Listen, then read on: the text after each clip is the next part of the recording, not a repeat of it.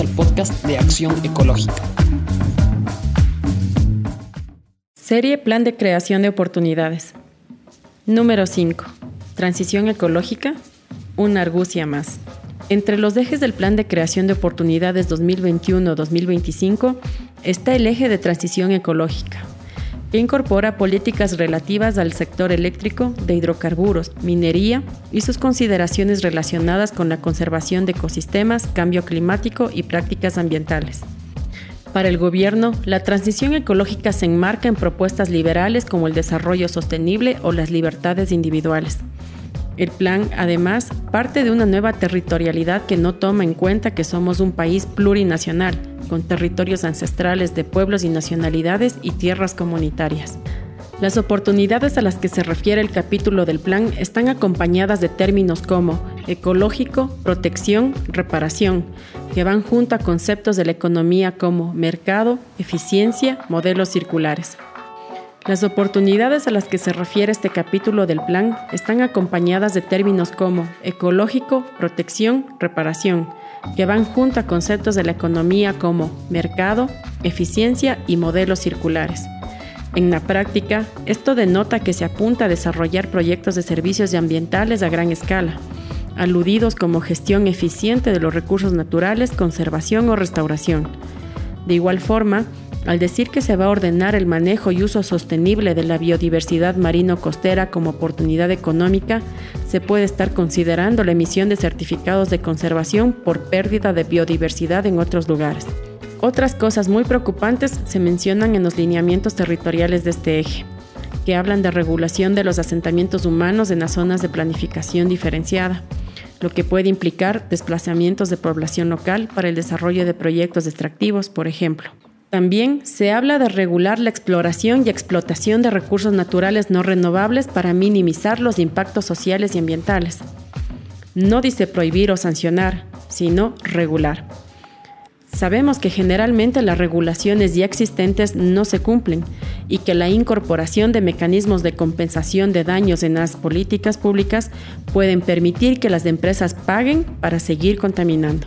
En el mismo acápite se mencionan los planes de incrementar la cobertura vegetal, es decir, plantaciones forestales sin tomar en cuenta los graves impactos que éstas ocasionan al ambiente, pero que seguramente serán utilizadas como sumideros para la venta de compensaciones de CO2.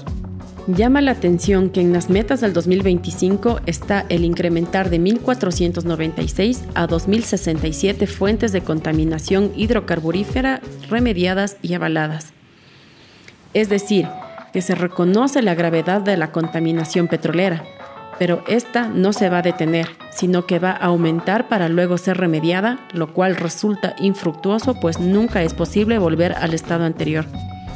Debería decir, disminuir las fuentes de contaminación hidrocarburífera a secas.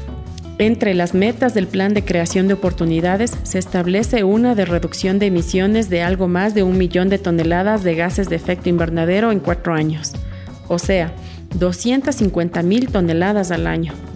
Esto es irrisorio, aún para un país como el Ecuador que emite 33 millones de toneladas de CO2 al año. Políticas serias serían, por ejemplo, respetar la orden de la Corte de Sucumbíos de apagar los 447 mecheros que existen en la Amazonía ecuatoriana, porque así sí se evitarían millones de emisiones de CO2. Una propuesta recurrente en el plan en cuanto a mitigación del cambio climático es la economía circular la misma que ha sido fuertemente criticada por ser imposible desde el punto de vista productivo y ecológico, debido a que básicamente sirve para lavar la imagen de las empresas y así seguir produciendo y contaminando sin parar. En relación con el agua, el plan es tremendo. Plantea el incremento de generación eléctrica en 100%, promover bajo mecanismos de mercado el uso del agua, exhibiendo la rivalidad entre el sector productivo, la generación eléctrica y el consumo humano. En ningún caso, el plan habla de los principios constitucionales referidos a la prelación del agua que privilegia el cuidado de la vida, consumo humano, soberanía alimentaria y caudal ecológico frente a actividades industriales o la hidroenergía. Preocupa mucho que las metas que tienen que ver con el agua dicen que se incrementará tanto el territorio nacional bajo protección hídrica de 18.152 a 284.000 hectáreas, como las autorizaciones para uso y aprovechamiento del recurso hídrico de 500 a 12.000, a más de la superficie potencial de riego y drenaje de 1.458 a 11.461 hectáreas.